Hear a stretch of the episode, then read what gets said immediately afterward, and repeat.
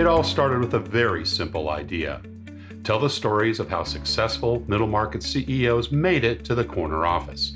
I'm Brand Handley, founder and managing director of Resource Options International, or ROI. We're the USA's premier executive search firm focused exclusively on empowering middle market companies to attract, hire, and retain A players while transforming top executives' careers and lives. ROI's Into the Corner office is dedicated to discovering how middle market CEOs advance their career, and we're making these remarkable and sometimes quite unbelievable stories available to you for the very first time. Listen and learn about the challenges they've overcome the interesting people they've met along the way, and the lessons learned that steered these executives' unique journey into a middle market corner office of their own. I know you enjoy these CEO stories as much as I've enjoyed recording them. So thank you for listening today. And if you like what you've heard, rate us on iTunes or wherever you get your podcasts. I'm looking forward to you joining me on the next great middle market CEO adventure into the corner office.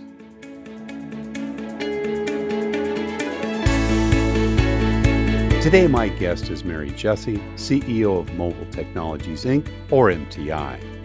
Mary is an American technology and media pioneer, having led early work on several groundbreaking innovations and influential technologies in the late 20th and early 21st centuries.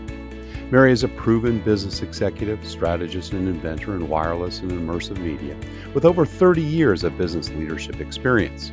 She uniquely combines deep technical comprehension with business acumen to drive strategy and long term vision and leads execution to deliver substantial value.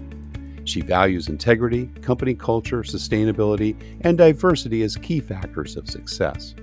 She has served both in the C suite and as a board director, consultant, and advisor for privately held and publicly traded companies, from early stage startups to Fortune 500 across a variety of industries.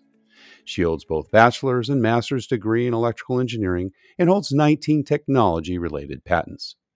Mary is a frequent advisor, speaker, and writer on technology, innovation, and diversity, and is passionate about supporting underserved populations in STEM, technology, and business. Mary Jesse, welcome into the corner office. Thank you very much great to have you here. I know we spoke a few weeks ago and just so excited to have you here. And, you know, obviously you've got such a unique background, having become an engineer uh, so early in your career, having worked in pretty much a male dominated industry for most of it. And of course, so few women at the CEO of middle market companies. So I know we always get a spike in least listenership, and all the women that are out there listening today, I'm sure are waited with bated breath to hear about your career. So welcome. Thank you. Let's get started uh, in the early days, and we always kind of kick it off with, uh, you know, what your early life was like. Tell us a little bit about where you grew up, your family, mom and dad, brothers and sisters. Yeah. Um, so I grew up in the Bay Area in San Jose. I feel like I was one of the few people that actually was born and raised in, you know, Silicon Valley before it was Silicon Valley. Uh, right, actually, right. and um, you know, kind of watched that transformation. And in fact, it was when it became Silicon Valley that my my parents wanted to leave because it it kind of lost its original right. uh, feeling. When, a lot of fruit orchards and stuff, right? Wasn't it uh, pretty much a farming area? Yeah, there was uh, fruit mm. orchards and you know behind us, and a dairy, and we would drive through. I would go with my dad, and we would drive through and pick up, you know, bottles of milk at the dairy, wow. and you know, it was just those are great memories, and and it, like there's no sign of that, of course. Now it it just exploded. Um, right know, became Silicon Valley and continues to be a very popular place for people to live. Um, and my, you know, I have two sisters and a brother, but they were mm. quite a bit older than me. So I right. was a little bit like an only child right. Um, right. with my parents. So I did a lot of things with just me and my parents. And and my dad was very influential in my life. He had one job essentially in his wow. in his life, and that was to uh, work at NASA after he graduated with an electrical engineering degree. So he oh, truly okay. was a rocket scientist, and yeah, yeah, cool. you know, it, in those uh, at that time. I, I mean, when there was an event, uh, you know, a launch of a rocket into space, I mean, it was it took the nation um, s yeah. attention, you know, people 8 would watch it on TV on TV. Yeah, Yeah, I mean, it was exciting, and and for me, it was Right. particularly exciting because my dad was usually a part of it. I mean, he'd fly down, he'd be in those rooms, you know, where uh, that you see on TV where they're talking to the astronauts, and Mission so Control. Yeah, Yep, it yeah, was yeah. really an exciting, um, part of my childhood, and, uh No, was was he with NASA at a location in the Bay Area then, or did he commute, or Yeah, he was actually with Ames Research Center that whole time, which was on the NASA Moffett Field campus, and Right, so he yeah, he he worked he worked at Moffett Field for his entire career. Cool, cool. What about Yeah. mom? Um, my She worked in mom was you know, she was a kind of a free-spirited, uh, you know, really interesting person that was always learning and studying, and, you know, she participated in the schools, and she had different jobs, and, you know, just a really cool, positive person. They were really kind of opposites, right? She was just this, you know, complete free spirit, and he was just your very serious, quiet engineer, you know? And So they were yeah, and complete and and I can feel myself at times on my dad, at times on my mom. I've got definitely Right. the mix of both of them in me. That's so cool. What were some of the early memories that you have, you know, and the influences? Maybe things they said or behavior that you observed growing up? Well, there's you know, one thing that is a really strong memory is, um is that when I was young and it was I think it was in the evening, uh, my dad took me to to his work, and he sort of Uh-huh. toured me around, you know, Moffett Field and and the big hangars and, you know, in his office, and it was just it it was just me and him and and walking through, and I can remember him, uh, walking me into this one room that was maybe the size of of my office now or something, and and it was filled with computers, right? Mm. And and to think back on that, you know, my They probably had the computing power of about of our laptops today, right? Oh, not even that. I mean, my that. phone's probably more powerful than multiple of those rooms. I mean, but it was just just fascinating, you know, seeing all these Yeah. machines and, you know, seeing the big hangar and just I I don't know, I guess it being exposed to things when you're young, it Yeah. really can have a big impact, and Sure. I tried to, uh, with my children, I tried to just not force them to do anything, but just let them get exposed to lots of things, right? Right, Like, they right. don't know they like it. They don't even know it exists unless they see it. So, That's right. just letting people see things, I think that is really important. But, you know, we sh I share a love of science and technology with my dad, and I I Yeah. you know, he he encouraged that, which was really nice. So do you think he kinda got that engineering bug at a pretty early age, it sounds like? Yeah, I he did. I mean, he helped me with science fair projects and, Sure. you know, those kind of things. I was the only one of the children that actually became an engineer, so I think, you know, it was kind of his last hope. Maybe he was like, "Okay, this one maybe This this one will do it," you know? My last shot. I love it. Were you were you a good student in school? Yeah, I loved school. I Yeah, loved yeah. math, you know, I loved Right. science, and I I just you know, I'm one of those people that loves school. I still love school. Like, I take classes, um, you know, it's one of those things, if I was retired, I'd probably go back to school because I I really enjoy learning. I also enjoy learning in a structured, you know, environment. Yeah, It's you know, I'm just wired that way, I guess. Any other activities you got involved with? Sports, music, you know, class, uh, you know, Yeah, uh I I mean, I was a swimmer, right? So I was Uh-huh, oh, cool. kept in the swim team and competed in swimming and diving and always a fish when I was little, right? And, Right, right. You know, still love that, and, um, music's you know, I love music so much Mm. and played piano, Did you guitar, play? Yeah, music. Yeah, Yeah, was in bands, you know, did that whole thing. Um, I I tell people and this really it's really true. There was a point in my life where I had to decide, am I gonna go be a rock star or am I gonna go be an electrical engineer? And the practical side of me there's the yin and yang again, right? So It uh, some influence there. I love that. Yeah, I'm I'm Yeah. very practical, pragmatic, and so I opted for the engineer, always thinking, "Well, maybe sometime I can, you know, go be, uh, go be a rock star later." I love it. And, uh, uh, what about entrepreneurial things? Were there things that you did that, you know, uh, kinda created some extra spending money growing up, or was that not one of your goals? Oh my gosh. So, you know, the entrepreneur thing is very interesting because we you hear this debate: Are people do they learn to be an entrepreneur, or are they born an entrepreneur? And I Right. I very much believe, at least in my case, I was born to be an entrepreneur. Yeah. I, I had businesses from the time I could remember. I mean, No I did Like what? Uh, everything. tell, tell us about I a couple of them. I love I mean, I sold things. It, what was funny is you didn't have the internet, right? You didn't have all these things. So there Right. were Sure. magazines, and in the back of magazines, there'd be these little ads, you know, Right. that you could Right. mail away for some. I remember one was a perfume making kit that you could make your own perfume and sell perfume, and one was like a soap making kit, and then of course you'd try to draw the little figurine and maybe become a an artist. And I I did all kinds of things in the neighborhood. We had huge fruit trees. Our backyard was just an Mm. orchard, and we had this big pomegranate tree, and so I would, you know, pick all the fruit. And I had a fruit selling business. I would, you know, um, a, a neighbor had uh, chicken and eggs, so I sold their eggs as a business. I mean, I did, I did, I was always having a business. I mean, from you know, really like kindergarten on, on up, and um, and so when great. people started that debate with me, like, "Oh, are you born an entrepreneur?" Nobody told me to do that. You know, No, nobody no. showed me how to do that. It was just instinctual, Yeah. and I was just driven to do it. And I, I really, you know, my grandfather was an entrepreneur. My kids are entrepreneurs. I, I, I have to believe that There's some it- DNA there. that there's Definitely. DNA there. Absolutely. Yeah. I love it. Well, what'd you do with all that extra pocket money then? Was there uh, some special vices you had growing up? Did you, it was mom and dad, so you had to put it away for college? It- you know, where did it yeah, you know, i it's funny. I I found a way to spend most of it. I mean, I had, you know, I had a big of us do. album collection and a and a turntable, and and you Ah, know that was one right, of the bigger LPs.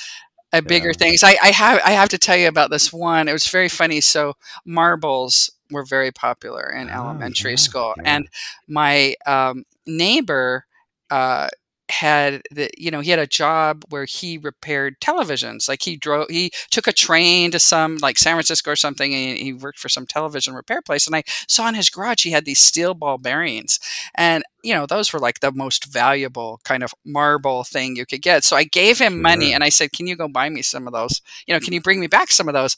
And Right. I would take him to school, and I would literally go to school in the morning with my pockets filled with marbles and ball bearings, and I would come back with my pockets filled with money. I mean, it was so fun. And the school, one day I was sitting in class, and they announced, you know, they were, were banning marbles from the school Oh, because parents gosh, were you got found complaining that their kids were losing all their money at school. And I just like with all these I sunk down in my chair, like, hmm, I wonder what that's about. You know, talking about me, are they? Oh, it was funny. I love it. That's great. So uh, you went on to the University of Utah, right? Got your Bachelor of Science in Engineering. T- tell us about the selection of that school, because you know, growing up in the Bay Area, you know, you've got Berkeley, you've got Stanford, Yep. you've got a lot of very strong engineering backgrounds. So what what encouraged you to go there? That is a very specific story. So I, um, you know, I would have loved to have gone to a, a number of schools. Right, there's a bunch of great schools, and in fact, I had uh, really great grades and had offers to go to a lot of schools. And and I knew, you know, I had selected engineering. Um, you know, a long time before I was applying to schools. But when my dad retired from NASA, he wanted to move out of the Bay Area, and we ended up moving to Salt Lake because, you know, we wouldn't agree to go all the way to the Midwest, which is where he was from. So it was kind of a compromise, you know, because my mom was Yeah. from Salt Lake, and you know her mom was ill, and so we said, okay, we'll move there. And I was the last one home. And um, but Yep. by the time I was getting close to entering college, my dad had cancer, and we Oh. were very close. I mean, I was really, Yeah. really close to my dad, and he died before I entered Oh, college. And my oh mom my was alone, and Yeah. so I opted to go to the University of. Utah Yeah. Because I, you know, I Help had and an offer there. I had an offer at a lot of places, but for me, throughout my career, uh, my schooling, everything, I've really made a number of choices where it was family first and not Mm. me first, and I don't Yeah. regret any of those Mm. at all. Uh, and um, you know, it would have been great to go to you know, different school, but University of Utah was a wonderful engineering school, and I got a great education, and um, you know, I no regrets. Yeah, no regrets. I worked really Yeah. hard. I learned a lot, and you know, if I didn't take that path, I wouldn't be, you know, I've had all the experiences I've had to date. So, Right, uh, you know, you for me, putting family first has always been the right, uh, the right answer, and I've never regretted that. Yeah. So so you got your EE. Um, Dad had his. So was that kind of a natural choice for you? Had you decided even before you went to college you wanted to study engineering? Oh yeah, I I had selected I selected electrical engineering in like elementary school. Seventh grade. Um, oh, even earlier. yeah, it was it was very early because I and I don't know which grade it was, but I remember the number one choice was a forest ranger, and Okay. um and then because I love the outdoors, and then number two Yeah. choice was engineer because you know my dad I had seen engineering, and so we took at that time they had these aptitude tests and they were kind of Right. career you know help you figure out what you want to be when you grow up, and I took this this test and it, and I you know you put your, what you're interested in you know and it said one i had aptitude for engineering which was great but then Mm, it said you know a forest ranger you, make like you know five dollars a year and an engineer you make like fifty dollars a year and i'm Yeah. thinking wait a minute you know i don't know about and then it entrepreneurial part kicks in. but it was interesting too because it also is like you know for a stranger the job is kind of solitary and you're Yeah. maybe out and and i really do love people so right then it was like okay i'm going to be an engineer i'm not going to be a forest ranger but yeah, that's not going but i yeah i had always sort of targeted the northwest to move to because Right. i thought there's all those trees and it's beautiful and it was Yeah. it was interesting i did end up there um you know later Right. uh, Yeah. so d- got to combine the trees and the engineering. There you go. Awesome. You went on to get your master's. Now, did you do that right after you got your undergrad, or was there some work in between? Uh, well, I did start my master's at University of Utah. I started a full time engineering job Okay. uh, locally at um, a company called Sperry. It was a defense products Oh, sure. company, really, you know, high tech system. Remember At that that. Yeah. time, and for many decades, um, you know, the military engineering systems were way, you know, they were much farther advanced than the commercial, Right. um, you know, commercial systems. And today, I'm sure there are technologies, of course, that are more advanced, but the the commercial industry just has driven so hard and so fast, and you know, Right. technology has taken off. But at that time, all the cool stuff was happening in the military uh, systems. And so, uh, and a professor that I had worked there. And so he had hired me um, and, and a couple of other people as, you know, as engineers when we graduated. And again, I had the option. I had multiple job offers when I when I graduated Right. and opted again because my mom was there to to stay Stay there. Yeah. Yeah, to stay local. And I, I i almost finished my master's degree and then um, I got an opportunity to go back to the Bay Area. Uh-huh. And uh, by this time, my brother had moved into the area, so he could, you know, kind of up the take the reins, right, for Yeah, my yeah, mom. And so yeah. I moved back to the Bay Area, and I basically repeated all of my master's Oh, work. Uh, but it was okay, you know. I Yeah. I went to Santa Clara University, which my sisters had gone to, and it was kind of a low, you know, it's a beautiful Great school. campus. Oh, it's Private so private school. it's Yeah. a private school. Yeah. It's a just a you know it's an old um, mission, Yeah, and old it's Jesuit. just It's Jesuit yeah, still, right? It has yep. It's a Jesuit school, Yeah. mhm. but it's you know it's an old Spanish mission, and it's just a beautiful campus, and it was Yeah. nearby, right? Um, I again I had that practical. I I, I had um, applied to both Stanford and Santa Clara, but I I didn't follow through on my Stanford application because uh, where I worked, I worked full time through school. Um, it, they had at Santa Clara, they had a program that accommodated a working, you know, Awesome. professional. So they had all the classes between like seven and nine in the morning. And Yeah. Stanford was kind of the opposite. They didn't want you to work. They had all their classes, you know, 120 and 330 and 1015. And it just would have been Right. so difficult. So, um, you know, in that case, it was more of just a practical, Sure. um, Decision. yeah. practical Yeah. decision. Yeah. When was the uh, the first job when you started managing people, Mary? Uh, that you know, I didn't start managing people until I went to McCaw Cellular. So. I had worked, you know, in Utah at Sperry, and then I moved to Stanford Telecom in the Bay Area, and then I moved to McCaw Cellular up in Kirkland, Washington, and Yeah. it I was brought you up to the Pacific Northwest. Yeah. yeah, I went to Pacific Northwest. It, it really that was a, a fun and exciting journey. And I started by managing projects, major projects, multiple companies involved, and then um, and then moved into having you know direct reports and managing Right. people. What were some of those early leadership lessons you learned? You know, it was funny. One thing I would do, I, I because of the area that I worked at McCaw, I I was kind of part of this little team that would evaluate uh, you know partnerships and kind of these these big technology things that would come through and so Right. you know craig mccaw would get an inbound or you know somebody and then you know people would would come through and there'd be like should we be doing this or not doing this and so i had the opportunity to see a lot of ceos come through and Wow. um, i would always really study them and try Mm. to figure out what why is it that this person is the CEO? Because I always wanted to be Mm. a CEO. Like I set the goal early on. I, you know, VP by 30, CEO by 40, you know, like I I I'm a goal setter, you know. when you were in sixth grade? Is that when Yeah. I, I you know I don't know when the CEO thing happened, but it it's been there for as long as I can remember, right? I, I just yeah. like to be in charge, right? And Yeah. um, I I I like to have kind of the view of everything I can and be able to kind of optimize across those things. And Right, right. um, you know, it's funny analyzing these CEOs that would come through.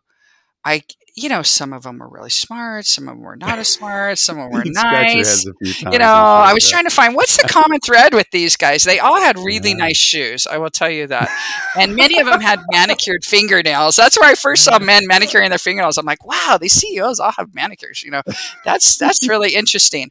But um, Uh, but uh, you know, one thing, the and it was really the only thing actually that I could ever find in common with any of these guys is that they all behaved as if they should be the CEO.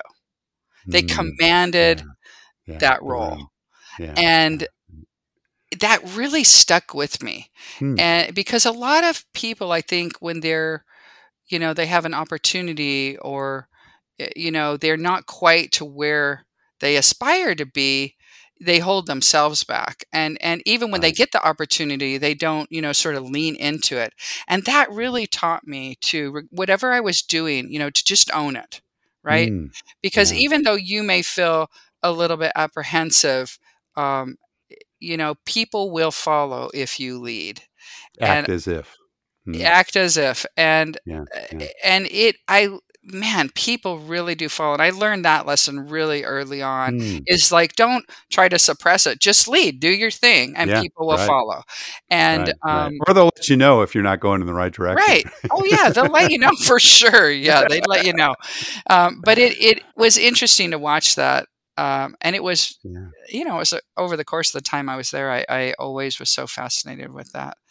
Um, Tell us about some of the mentors you had along the way.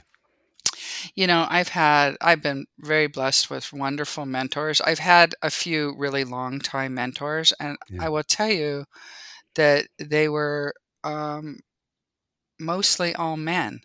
And the yeah. I was reason going to that ask if they're males or females. Yeah, because Yeah. there just weren't any women that were Wow. in, you know, executive roles or, you know, in technology or part of the C suite that could be um, my mentor, right? And so, Well, even in engineering, I think you were telling me back in those days in Utah, you, when we talked before, you were one of the only women in Yeah. the engineering classes, right? Oh, For the most yeah.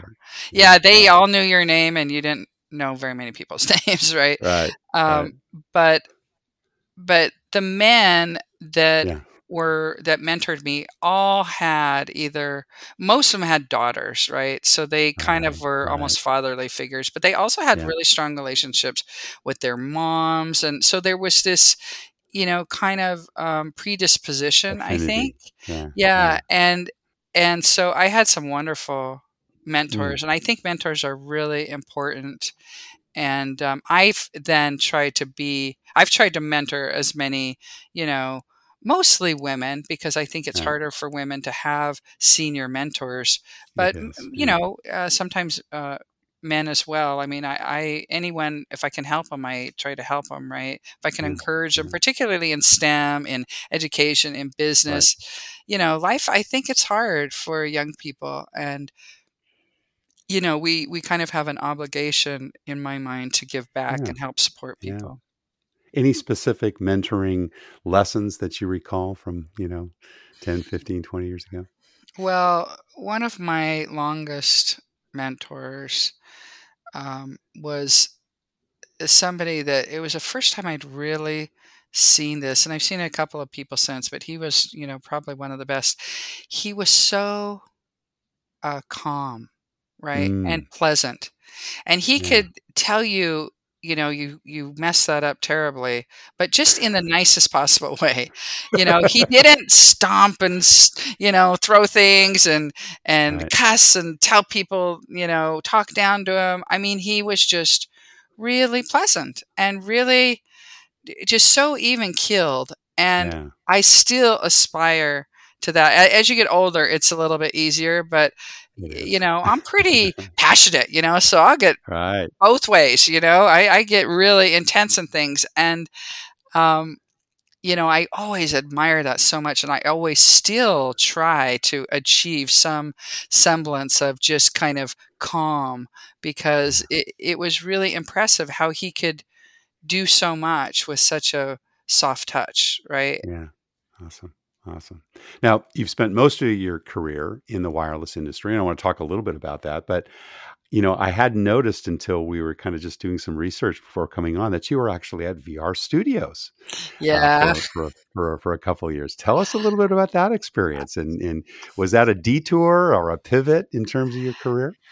Well, there's inflection points, right? Yeah. And so that was definitely part of an inflection point where um, you know, I seek out knowledge. I, I like to experience technologies. I mean, all, you know, when websites came out and, you know, I would sit and build my own. I, I like to be hands on. I, I don't want a job necessarily that's hands on, but I like to be able to know and feel and touch Mm, and experience products and, you know, technology firsthand. And that was at a time, you know, it, it was, uh, you know, a little less than 10 years ago kind of thing. Um, But very early days in the VR world, yeah, right? it was very early things were getting days. And Yeah. there were, Yeah. you know, if you talk to people that were doing VR, you know, long time before that, there was kind of two humps in the VR world. There was really, really early VR, Yeah. and there's some people around. It's like, no, that wasn't when VR started. It really started way back when,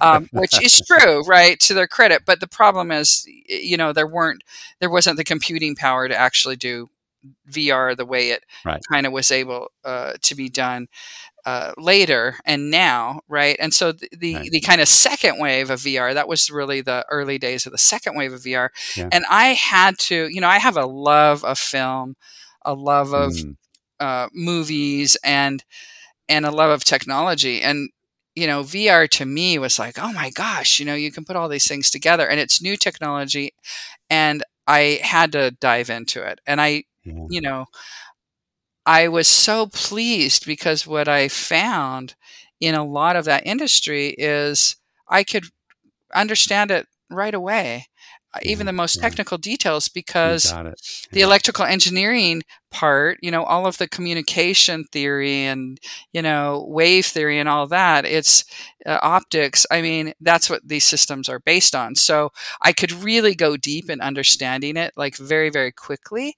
And, um, you know, all the, all it takes to build software and hardware and mass manufacture. And, you know, I mean, it just, it made it easy to step in and start driving very quickly. And, it's fabulous. Like VR is like nothing else. If you if you truly replace what the eyes see and the ears hear, your brain does not know a difference. Yeah. And Yeah. so the power of that doesn't exist in that form with any other technology. And so that Right. is just super cool. I mean, you can do really great things. You can do you know not so great things right? But uh, to this day i mean i have i have a vr headset and i you know use it regularly. It's my uh, in my rainy day workout. Yeah, and right. um, you know it's it's very powerful technology. So it's it's sort Yeah. of you know it's still going but there's a lot of new technologies that have come out that um, i think uh, are really going to influence the world. We're kind of going into a time of sort of hardware change if you will with robots and drones Right. and vr and Right. glasses and the evolution of a lot of things so it's it, it will be a part of it because it is unique in its ability to Yeah. Yeah. provide uh, you know an experience to people that they don't wouldn't otherwise have I want to take a step back and then we're going to jump forward. I want to hear more about MTI. But boy, to be in those heady days at McCaw and then kind of merge and grow into AT&T Wireless, how crazy was that?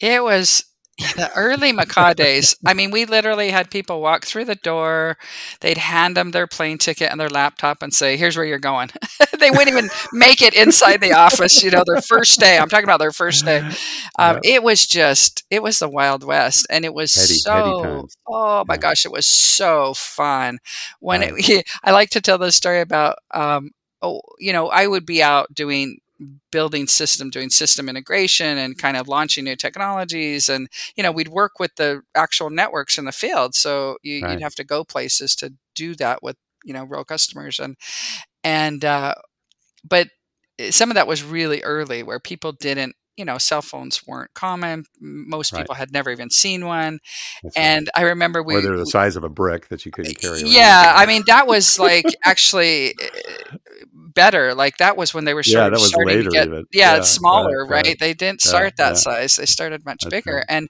Yeah. we um you know we had done this system integration in the bay area this was actually in the bay area and went to a restaurant like to have breakfast and of course all the people on the team had a phone because you know you're working for phone companies and you're building phone technology but nobody else really had one at that point in time and the um, server had set the ticket down uh, and we were waiting for them to come pick it up and you know it, they had the name like they would sign you know thank you so much you know right. judy or whatever Right. and so right. we we called the restaurant and asked for the server and and said, uh, "Oh yeah, we're we're back here in the back. We're waiting for you to come pick up the ticket." And she came walking around with just this most shocked look, Look on her on face, and we all just fell out of the booth, just cracking up. I mean, but you know, that's That's what it was like in those days. That's right? what it was New- like, right? New Just- technology. Yeah. right? just being able to it. experience and you know build new yeah. things i i tell tell people you know i like 0 to 50 i like all throughout my whole career basically i've always worked on things that have never been done before and that's Right, what's really right. fun it's just do and there's a lot of risk in that because sometimes you know Yeah. hey it's it's too expensive or too hard or people don't won't adopt it but it's really fun oh my gosh it's really fun So let's skip ahead. Tell us what attracted you to MTI because that's a good segue. What's what's new and different and fun that that had you come in? You actually came in as COO first, right? Before you came Right. yeah, Yeah. I was brought in to kind of um, look into some things to help. Maybe I can can can help deal with a few things with the company. And Yeah. what I found is um, it really touched on everything, all, all pieces of my experience, and and all of these areas that I loved. And you know that included building a great company culture. You know, Right. hardware, software, service, products. So a lot of um, uh, you know different types of products, and I've worked on a lot of different types of products. Yeah. Uh, radio, uh, mobile uh, industry pieces of it as well, manufacturing, and um, you know, and building a team and managing a team and Mm. leading a team and a go-to-market strategy that's going to be, um, you know, effective uh, both relative to what you have to offer, but but marries up as um, well as you can with the customers, right? You you really like you want to build things that customers really want to buy and Yeah. that they're really happy to have, right? And Right, so I think the opportunity for MTI to do that um, is really real, right? And and doing new things, right? So putting together technologies where you're doing things that have never been done before, Right. and so that that was super attractive. And the Yeah. people above all are they just have so much heart. Like the team, the MTI team is just, you know, they're people you want to be with and work with and hang out with because, um, you know, it's just a great, you know, it's a company full of great people. You operate in what almost 100 countries. Is it mostly B2B in terms of your service? Tell, tell us a little bit about, you know, what the services you provide your customers. Yeah, so we are a B2B company, right? hmm And and most of my career, a lot of my career is B2B or B2B to C. You're always doing something for Right, somebody that's then serving the end consumer. And uh, MTI started, you know, it's a 45 year old company headquartered in Right. Hillsboro, Oregon, uh, just down the street from big Intel campus. And uh, you know, started with hardware, merchandising fixtures, and if you fast forward to today, those are really pretty sophisticated IoT, you know, wireless connected um, devices that help uh, secure products. It helps allow uh, people to be able to access and control access to products, Mm, and um, uh, largely in retail, but also in healthcare and yeah. and um, you know that the combination of the system that we're building and selling and you know it's getting out there in the world uh, the adoption's been wonderful uh, on the software and hardware side it doesn't exist right like the space Right. that we're filling is new territory and it's part of you know the overall world transforming digitally so a very simple example is you think of all the metal locks and keys out there in the world i mean Right. really and what one of the things that we're doing is we're replacing those with Mm, you know iot connected devices um, cool. that allow you to you know see what's going on to control to have that data you know everything's about Yeah. data and so that's really fun and it's all over the world it's for a lot of big amazing companies that you know household brands so that's that's really exciting and um, we also have a, another part of the company which is a global services organization so we have uh, field technicians in every state of the Mm, country and canada and mexico uh, partner network throughout the world and we go out and you know fix things and install things and yeah. and Cool. and service things and including our own products but also beyond that so we're like a fully self-contained you know idea to uh, total life of a product for a customer so you're able to really really provide a complete solution um, to your customers and that's pretty cool because it it Yeah. you know if you make it easy you know that's the goal right make it as easy Right. as possible for them Right. And then you get engagement, and then they comes very sticky, and they never leave. Right. Those principles uh, well that's a same. How? goal yeah Yeah. How many employees? How many employees, Mary? Uh, we have, you know, six to seven hundred. It kind of goes up and down depending Yeah. on, you know, staffing projects. But um, the Most the of them in Oregon, or do you have offices in other, uh, we have a f- locations and uh, countries? we have offices throughout the world. The largest um, concentration of employees is in the Hillsboro area, but Yeah. there's about you know 150 of those, uh, you know, kind of spread around this area, and then and then of course you know multiple people throughout.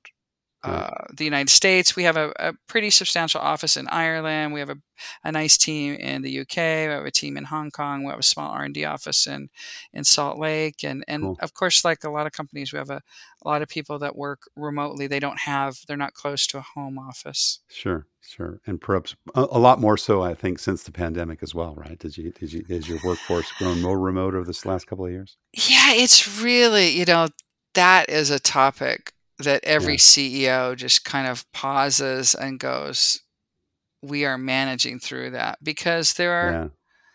you know, there are benefits to the employee and even to the company for remote work, but there's definitely, you know, things that you miss You out if you're not together. Exactly. And of course, we Well, build things. We we make hardware. So there's a big part of our yeah. um, workforce that that, you know you can't do that. work remotely. You can't go No. fix equipment from your couch right? You That's can't right. you That's know right. assemble electronics from you know uh, your living room or your den. You have to be physically here. So and so then there's also that balance you know how to how do you make it equitable? Um, Yeah. but we we've probably like every company you know at one point we had to send everybody home right? So everything had to be remote except the factory and we we maintained operation through all of COVID because we we built essential equipment, and right. um, so you know it's it's sort of unprecedented, right? And you just you make decisions in the best way you can to serve your employees and to serve your customers yeah. and you know as a ceo you're you're conscious of serving your shareholders as well right, right. and that has been a fluid and dynamic situation yeah, so we continue you know i think to try and figure out what you know what's the right answer yeah, right yeah so you've been a couple of years now in the chief executive officer slot how would you say your leadership style has evolved since you've become ceo how has it evolved? Well, it has necessarily evolved as a result of COVID, right? So two yeah. weeks into the company, uh, you know, the governor of Oregon said we're shutting everything down. So I mean, eh, eh, for a company that has, you know, a big part of their business is people going out and touching things or selling to retailers who are now shut down or to quick serve restaurants who are now shut down, it was a dramatic, you know, set of events to shock. yeah. yeah. So the journey as CEO for MTI has has offered uh, the ability, you know, the opportunity to uh, deal with a lot of different things. We yeah. we've dealt with, of course, you know, the, all of the implications of COVID. And, and there's follow on, right? The supply chain challenges and workforce challenges, and now, you know, oil prices. And so it's been kind of a never ending, you know, think on your feet and take in data and right. figure out, you know, what's the best way to go. Separately from that, we've been able to, you know, do digital transformation and a lot of not pivoting, but really positioning the company to um, to just grow, to really take advantage of all the assets. And some of that didn't exist before COVID, right? So COVID has changed the world for retailers, and you know, so it's it's leaning into what may be new opportunities as a result of how the world has changed or or yeah, or accelerated. I mean, I think they were there all along, but they really got more accelerated by COVID. Um, in terms of my personal style, I mean, I'm just always trying to be better, and Mm. I'll be the first to admit I'm imperfect. We are all imperfect, and and this has given me, you know, an opportunity to just interact with a lot of different people and learn from them right and i'm always learning from our customers and from our yeah. employees and um, i'm always inspired right i'm, I'm right. inspired especially by people that are just you know they're just so dedicated to the customer i mean it just is really cool to you know be a part of that team and yeah. um, you know awesome. there's just always you know i can just always do better for sure mary what do you look for when you're making bets on the people you invest in and hire at mti mm. one thing i really try to look for is their nature you know, are mm. they positive and problem solving, or are they sitting back and kind of cynical and negative and complaining? Right. Yeah, so that's a that's a, just a hard no for me. Yeah, is yeah. um, eh, you know because that's gonna be the foundation of everything, and you want people that are just supporting each other, all in, driving, um, y- you know, passionate. One of the, one of the questions I like to ask people if I I like to ask a couple of open ended questions. One of them is just, what are you passionate about? I don't specify mm. work, I don't specify home.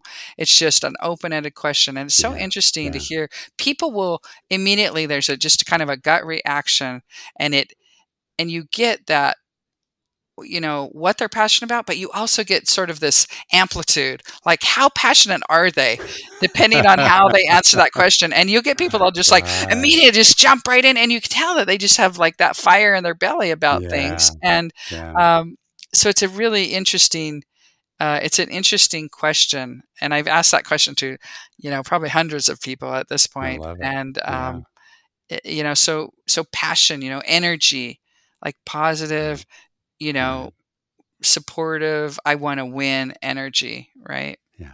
Yeah. Yeah. It's hard to find. right? And it's and it's hard to kind of get to an interview environment. I love the asking the question about what they're passionate about. Do, do you have another favorite question that you ask when you interview? Yeah, I'll I'll often ask. So, how did we get here? Why are you sitting in mm. front of mm. me talking to me today? Yeah. You know, and right. it, it's that journey, um, you know, that got us to that conversation.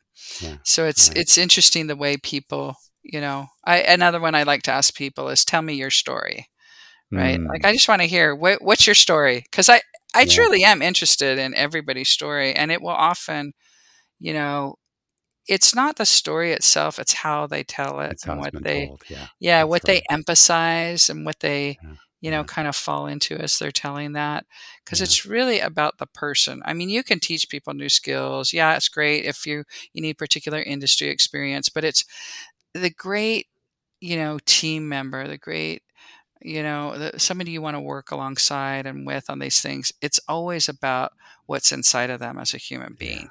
that yeah. differentiates, you know, uh, um, differentiates sort of a great, a great team member from somebody who's, you know, maybe not going to last so long. Yeah. Yeah. Absolutely.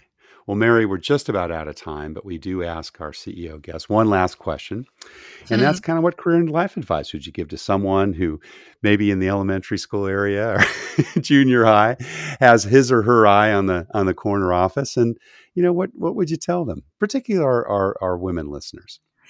Yeah, especially for women, and I would even, um, you know, I, I would even do this more than I did you know in my journey is to take risk right? Mm, don't be mm, afraid. uh. Eh, be, because you know often when i'm mentoring women i'll say look you nobody is going to tell you about your career and what you should no company is going to say hey you should be doing this or that or you know you have to get in the front seat behind that wheel decide where you're going press on the gas and go there and don't be afraid to do that. You know if, if it's someplace that looks a little scary just do it anyway because the people that really succeed um, are the ones that are willing to challenge themselves and to do hard things and to do things they've never done before. And you know you will often fall down. You're not going to do something perfectly the first time. You're you know maybe it's not the right thing and it, it but but you learn so much and that's how you really accelerate your progression and it's true for i think it's true for everybody but i think women are inherently it's diff- more difficult for women um, for whatever reason right? They they um, you know maybe the environment or whatever but i did that a lot but i still wished i'd have done it even more right? So um, definitely Great that. counsel. love it. Mary jesse CEO of MTI Mobile Technologies Inc., thank you so much for sharing your journey into the corner office. Thank you so much. Thank you for listening to Into the Corner Office with Brant Hanley. We hope you enjoyed hearing our guest CEO story as much as we did. If you want to hear more CEOs reveal their journey into the corner office, please subscribe via iTunes and tell your friends and colleagues. For more information about Brant, Resource Options International, and the mighty middle market, visit www.go4roi.com. We look forward to having you join us for our next episode.